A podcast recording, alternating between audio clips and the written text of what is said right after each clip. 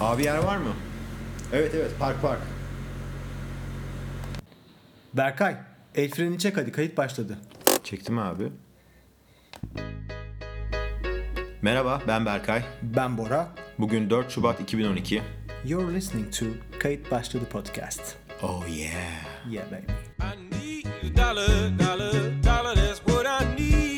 Evet bu hafta Cuma günü kaydı yapamadık. Bugün Cumartesi. Önce bir siteler, daha sonra Ankara Kalesi. Evet, siteler esnafıyla sabah Merhaba. merhabalaştık. Evet merhaba abi dedik. Çeşitli ev ihtiyaçlarını gördükten sonra e, şimdi arabanın içinde kayıt yapmaya karar verdik. Evet, mobil hayatın nimetlerinden yararlanıyoruz. Bir laptop, bir kayıt cihazı ve Bazen kayıt düşünüyorum da acaba bu hayatta sahip olduğumuz şeyler e, aslında gerçekte onlar mı bize sahip oluyor? Mesela e, şu anda mobil olarak kayıt yaptığımızı söyledin. Geçen aylarda senin iPhone'un bozulmuştu. Dayanılmaz bir hafiflik hissetmiştin üzerinde. İlk bozduğum zaman cihazı çok üzüldüm. Sonra tamire verdikten sonra tabii telefona ihtiyacım olduğu için eski Nokia'ma geri döndüm. Eski Nokia'yı kullanırken Dumanla çalışıyor değil mi eski Nokia? Mesajlaşmak evet için. arkasında bir duman bölmesi var. Oradan sana mesaj atabiliyorum. Evet. O cihazın tek yapabildiği zorlarsan e-maillerini okuyabiliyorsun. Fakat e, bana öyle bir hafiflik verdi ki. Çünkü Nokia'yı kullandığım zaman internete bağlanamıyordum ve hiçbir bilgiyi alamıyordum. Ama iPhone'u kullandığım zaman nerede bir boş vaktim olsa işte bir yerde bir şey mi bekliyorum. Hemen açıyorum maillerime bakıyorum. Ya da hemen açıyorum mail yoksa başka bir şeye bakıyorum. Başka tüketebileceğim bir şeye bakıyorum. Yani bu beni deli gibi tüketmeye yöneten ve sürekli bir şeyler okumaya yönelten bir cihazdı. O zaman sahip olduğun şey sana sahip olmuş oldu. Aynen öyle. Aslında ben iPhone'a değil iPhone bana sahip olması gibi bir durum söz konusu. Evet benzer bir şey aslında şeyde de var ya mesela pahalı bir arabaya sahip olduğun zaman bunu e, tutup da sokaktaki değnekçiye ya da valeye veremiyorsun çünkü arabaya bir şey olacak korkusuna sahip oluyorsun. Aslında araç sana sahip oluyor. Sen aracı sahip olmak Aynen yerine. şimdi mesela öyle bir cihaz araban olduğunda e, ya ben bugün bir öğlenliğin Tunalı'ya ineyim. Oraya da bir yere park ederim arabayı. Bir Tunalı yürür gelirim deme özgürlüğün yok. Evet. Çünkü arabayı park ettikten sonra muhtemelen aklın arabada olacak işte biri mi çizdi. Dolayısıyla cihazların sana sahip olması hiç farkında olmadığımız ama yaşadığımız bir şey gerçek hayatta. Peki cihazların dışında acaba yani bu Web 2.0 konseptiyle internet de bize sahip oluyor mu şu anda? Olabiliyor. Şu anda da öyle zaten. Bilgisayarın başına oturduğun zaman ne yapıyorsun? Bir sosyal ağa bağlanıyorsun. Oraya bakıyorsun. Kapatıyorsun. 15 dakika sonra bir daha bakıyorsun. Sanki arada ne olabilir ki? Sabahleyin hayatına Facebook'la başlayıp akşam Facebook'la bitiren insanlar var etrafta. Ya da Twitter'la. Ya da Twitter'la devam eden insanlar var. Bilgisayar ve internet bize sahip oldu. Bunu kesinlikle söyleyebiliriz. Ve bu gerçeklikten kaçma şansımız da bence zor gibi gözüküyor şu E anda. zaten geçen mesela şey düşünüyordum. Yani bilinçsiz bir şekilde bu mecrayı kullandığın zaman en sonunda kendini hiç tanımadığın birinin çocuğuna bakıp ondan sonra çocuğun resmine bakıp ne yapıyorum ben diye bulabiliyorsun. O arkadaştan o arkadaş, o arkadaşın onun çocuğu olmuş, onun doğum resmini koymuşlar.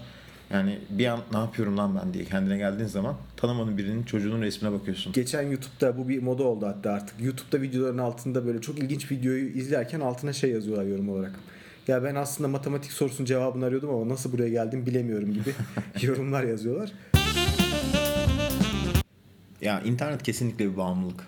Bir paralel evren aslında. Biz bu evrene paralel bir şekilde ayrı bir hayat yaşıyoruz orada. Evet. Bunu daha ileri götürmek isteyenler için Second Life bile var. Second Life ne? Biraz açar mısın? Second Life aslında bir oyun denebilir. E, bilgisayarınıza yüklediğiniz bir yazılımla e, farklı bir dünyaya bağlanıyorsunuz. E, kendinize bir karakter yaratıyorsunuz. Bu karakteri bir dünya ile ilişkilendiriyorsunuz.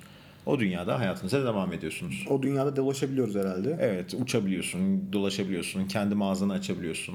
E, Ada falan satın alabiliyoruz. Evet, ticaret yapabiliyorsun. Ee, kendi karakterini istediğin gibi e, yaratabiliyorsun. Örneğin e, tuhaftır. Geçen bir belgesel izledim. Belgeselde şeyden bahsediyorlardı. Çoğu insanın aslında gerçek dünyadaki kendi cinsiyetinden farklı bir cinsiyette seçtiği de ortaya çıkmış yani. Oradaki anlaşmazlıklar nasıl çözülüyor?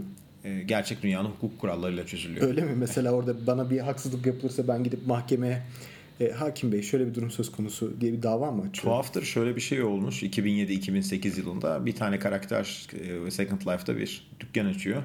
Bu dükkan içerisinde de Second Life içerisinde insanların giyebileceği kıyafetler satılıyor.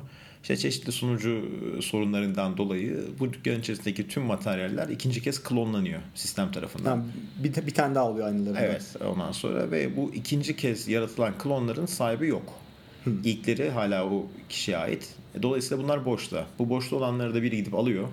Ücretsiz bir şekilde sahipleniyor ve bunları e, pazar yerinde satıyor. Second Life'ın pazar yerinde satıyor. Orijinal sahibi farkına varıyor o zaman. Evet her şeyden iki tane var. Ondan sonra dolayısıyla e, bunun farkına vardıktan sonra ne yapabileceğini şaşırıyor. Çünkü orijinal sahibi şöyle bir şey var Second Life'da bir e, dijital bir e, para birimi var. O dijital para birimi normal bildiğimiz birinci dünyadaki para birimiyle e, değiştirebiliyoruz. Yani oradan para kazanıp hayatını geçindirebiliyorsun. Evet bu bahsettiğim karakter e, avatarlar için bu karakterlerin e, şeylerin avatar diyebiliriz. Resimler için. Resimleri ve karakter tipleri için avatarlar için işte kıyafetler, topuklu ayakkabılar, işte şapkalar vesaireler falan üretiyor. Bunları satıyor. E, Second Life'dan elde, elde etmiş olduğu o dijital para biriminde normal para biriminde ondan sonra Amerikan dolarına dönüştürüyor.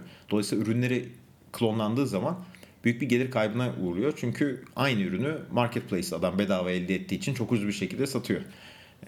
Be- belgeselde şeyden bahsediyorlardı yani ikinci hayatı yaşıyorsun ama e, eninde sonunda çok özgürlük falan dediğin zamanda bile çok demokratik bir düzen olduğunu söylesem bile kurallar gene birinci dünyanın kuralları çünkü Amerikan mahkemelerinde dava ediyorlar.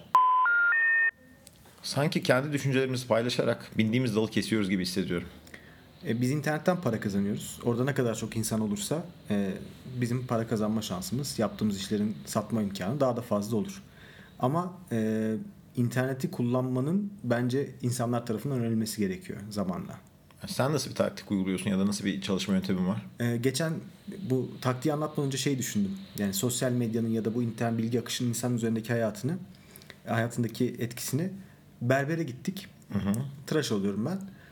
E, o sırada düşündüm. Mesela berber beni tıraş ederken 5 dakikada bir Twitter'a baksa ya da 5 dakikada bir Facebook'a baksa benim tıraşım ne kadar zamanda biter? Normalde bir erkek tıraşı 15 dakikadır biliyorsun en fazla 20 dakikadır.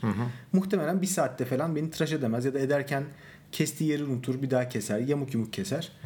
Gerçek hayatta da bilgisayar başındayken iş yapıyorsan ya da bilgisayar önündeyse sosyal medyanın ya da internetin etkisi aynı.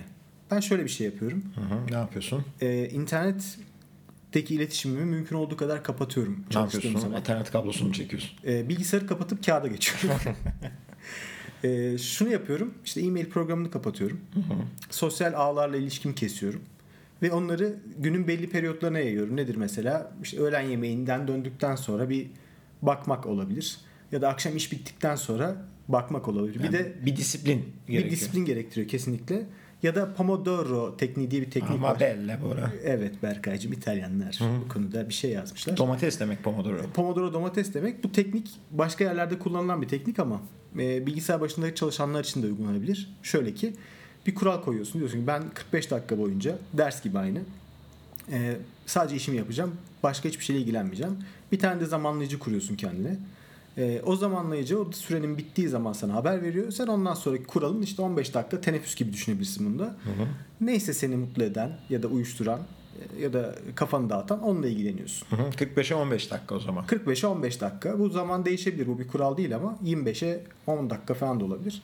Ama bu verimli bir sonuç üretiyor sana. Çünkü bu kuralı kendi kendine koyduğun için arada e, başka şeylerle ilgilenmiyorsun. Bunu yardımcı olması için yazılımlar da var. Çeşitli işletim sistemlerinde galiba. Evet bu tekniği destekleyen yazılımlar da var. Yani aslında bunun şöyle doğru olduğunu düşünebilirsin. Ee, üniversitede ders verdik biliyorsun. Oradaki öğrenciler eski zamanda internet yokken daha dersi dinleyebiliyorlardı. Şimdi ben artık derse neredeyse jammer'la girsem mi girmesem mi ikileminde kalıyorum. Çünkü tam ben bir şey anlatıyorum. iki tanesi telefona bakıyor. Öbürü internette bir şey yazmaya çalışıyor. Ee, aslında benzer bir tekniği kendi hayatımızda ofiste de uyguluyoruz Bora. Uyguluyor muyuz? Uyguluyoruz. Ee, ofiste ikimiz aynı odadayız. Saat 10 ile 12 arasında aklımıza çok parlak bir fikir de gelse bunu e, kesinlikle birbirimizle paylaşmıyoruz. Bunu bir yere not alıyoruz. Ee, daha sonra öğleden sonraki bölümde e, daha rahat bir şekilde birbirimize bunları paylaşabiliyoruz. Sabah niye önemli peki sence çalışan bir insan için? Sabah zamanı niye daha değerli? Ben herkes için çünkü yorum yapamam ama benim için en değerli saatler sabah saatleri. Öz- özellikle eğer gün erken başlayabiliyorsam 6 gibi, 7 gibi bu 6 ile 11 arasındaki vakitte ya da 12 ile arasındaki vakitte günün bütün işlerini bitirebiliyorum. Enerjin daha yüksek oluyor. Kafa daha rahat çalışıyor Büyük herhalde. ihtimalle. Büyük ihtimalle onunla alakalı. Bir de tabii evden çalışabilme durumu diye bir kavram var. Evet bir de home office çalışanlar var. Dünya üzerinde büyük bir trend. Birçok firma eve gönderiyor e, çalışanlarını. Evden çalışın ya da nereden istiyorsanız oradan çalışın diye. Evet insanlar için de büyük bir trend. Ben mesela hem ofiste hem de home office olarak evden çalışıyorum. Ee, Bazı müşterilerim için Evde hizmet ve danışmanlık veriyorum. Oğlum ne tür müşterilerin var senin? Ya abi işte bildiğimiz müşteriler. Farklı müşteriler değil. Evde çalışmak çok kebap abi ne güzel işte pijamanı giyiyorsun. Bilgisayarın başına oturuyorsun işini yapıyorsun. Evet ama gerçekte olay o değil. Ne yapıyoruz? Çünkü disiplin gerektirir evde çalışmak. Ama sabah takım elbise mi giyiyoruz? Hayır. Yani o kadar da abartmaya gerek yok ama sabahleyin kalktığın zaman mesela direkt pijamalarını çıkarıp iç kıyafetlerini giymen gerekiyor. Yani iç kıyafeti derken tutup da tulum giymiyorsun tabii. Tek çözüm tabii kıyafeti giymek değil. Kıyafeti giyince her şey olmuyor. Başka şeyleri de çözmek lazım. Ne gibi mesela? Yani mesela evdeki diğer cihazlar da seni çekiyor olabilir. Gel Xbox diyor ki gel benimle oyna, gel benimle oyna. Ha, ya da bir hafta önce almış olduğum 5 tane DVD hala izleyememiş olmak ve onların orada durması da. Evet yani şey diyebilirsin. Ya bugün bunları ben izlerim. Akşam da işi yaparım diyebilirsin ama bu külliyen yalan. Hiçbir zaman daha onun gerçek olduğunu görmedim. Bu aynı üniversitede ya bu dersi yarın çalışırız deyip sonunda vizeden çakmaya benziyor. Evet yumurta ve kapı olayından bahsediyorsun. Evet aynen. Bununla ilgili daha böyle disiplinli olmak lazım. Evet bu Almanlara bayılıyorum buraya. Alman ekolü mü diyorsun? Evet Alman disiplini bayılıyorum yani. Bu Almanın Almanların senin üzerindeki etkisi nereden geliyor acaba? Alman kolejine de gitmedin ama. gitmedim evet aslında ama herhalde bu izlemiş olduğum gençlik yıllarımda kız okul raporu 1, 2, 3, 4, 5 ve 11 ile sonlanan seriyle Sat ilgili olabilir. diyorsun. Sat Heinz olabilir. Bilmiyorum. Oradaki golü sevmiş olabilirim belki. Bu herkesin hayatında farklılık gösterse de benim e, başarı için anahtarım disiplin Bora. O zaman ben de İngiliz anahtarını alıyorum Berkay. Abi mobilite güzel anladık. Arabada kayıt yapmak da güzel fantaziydi tamam da. Park gölgesi manyak manyak bakmaya başladı. E onu da çağır abi o da gelsin kayda.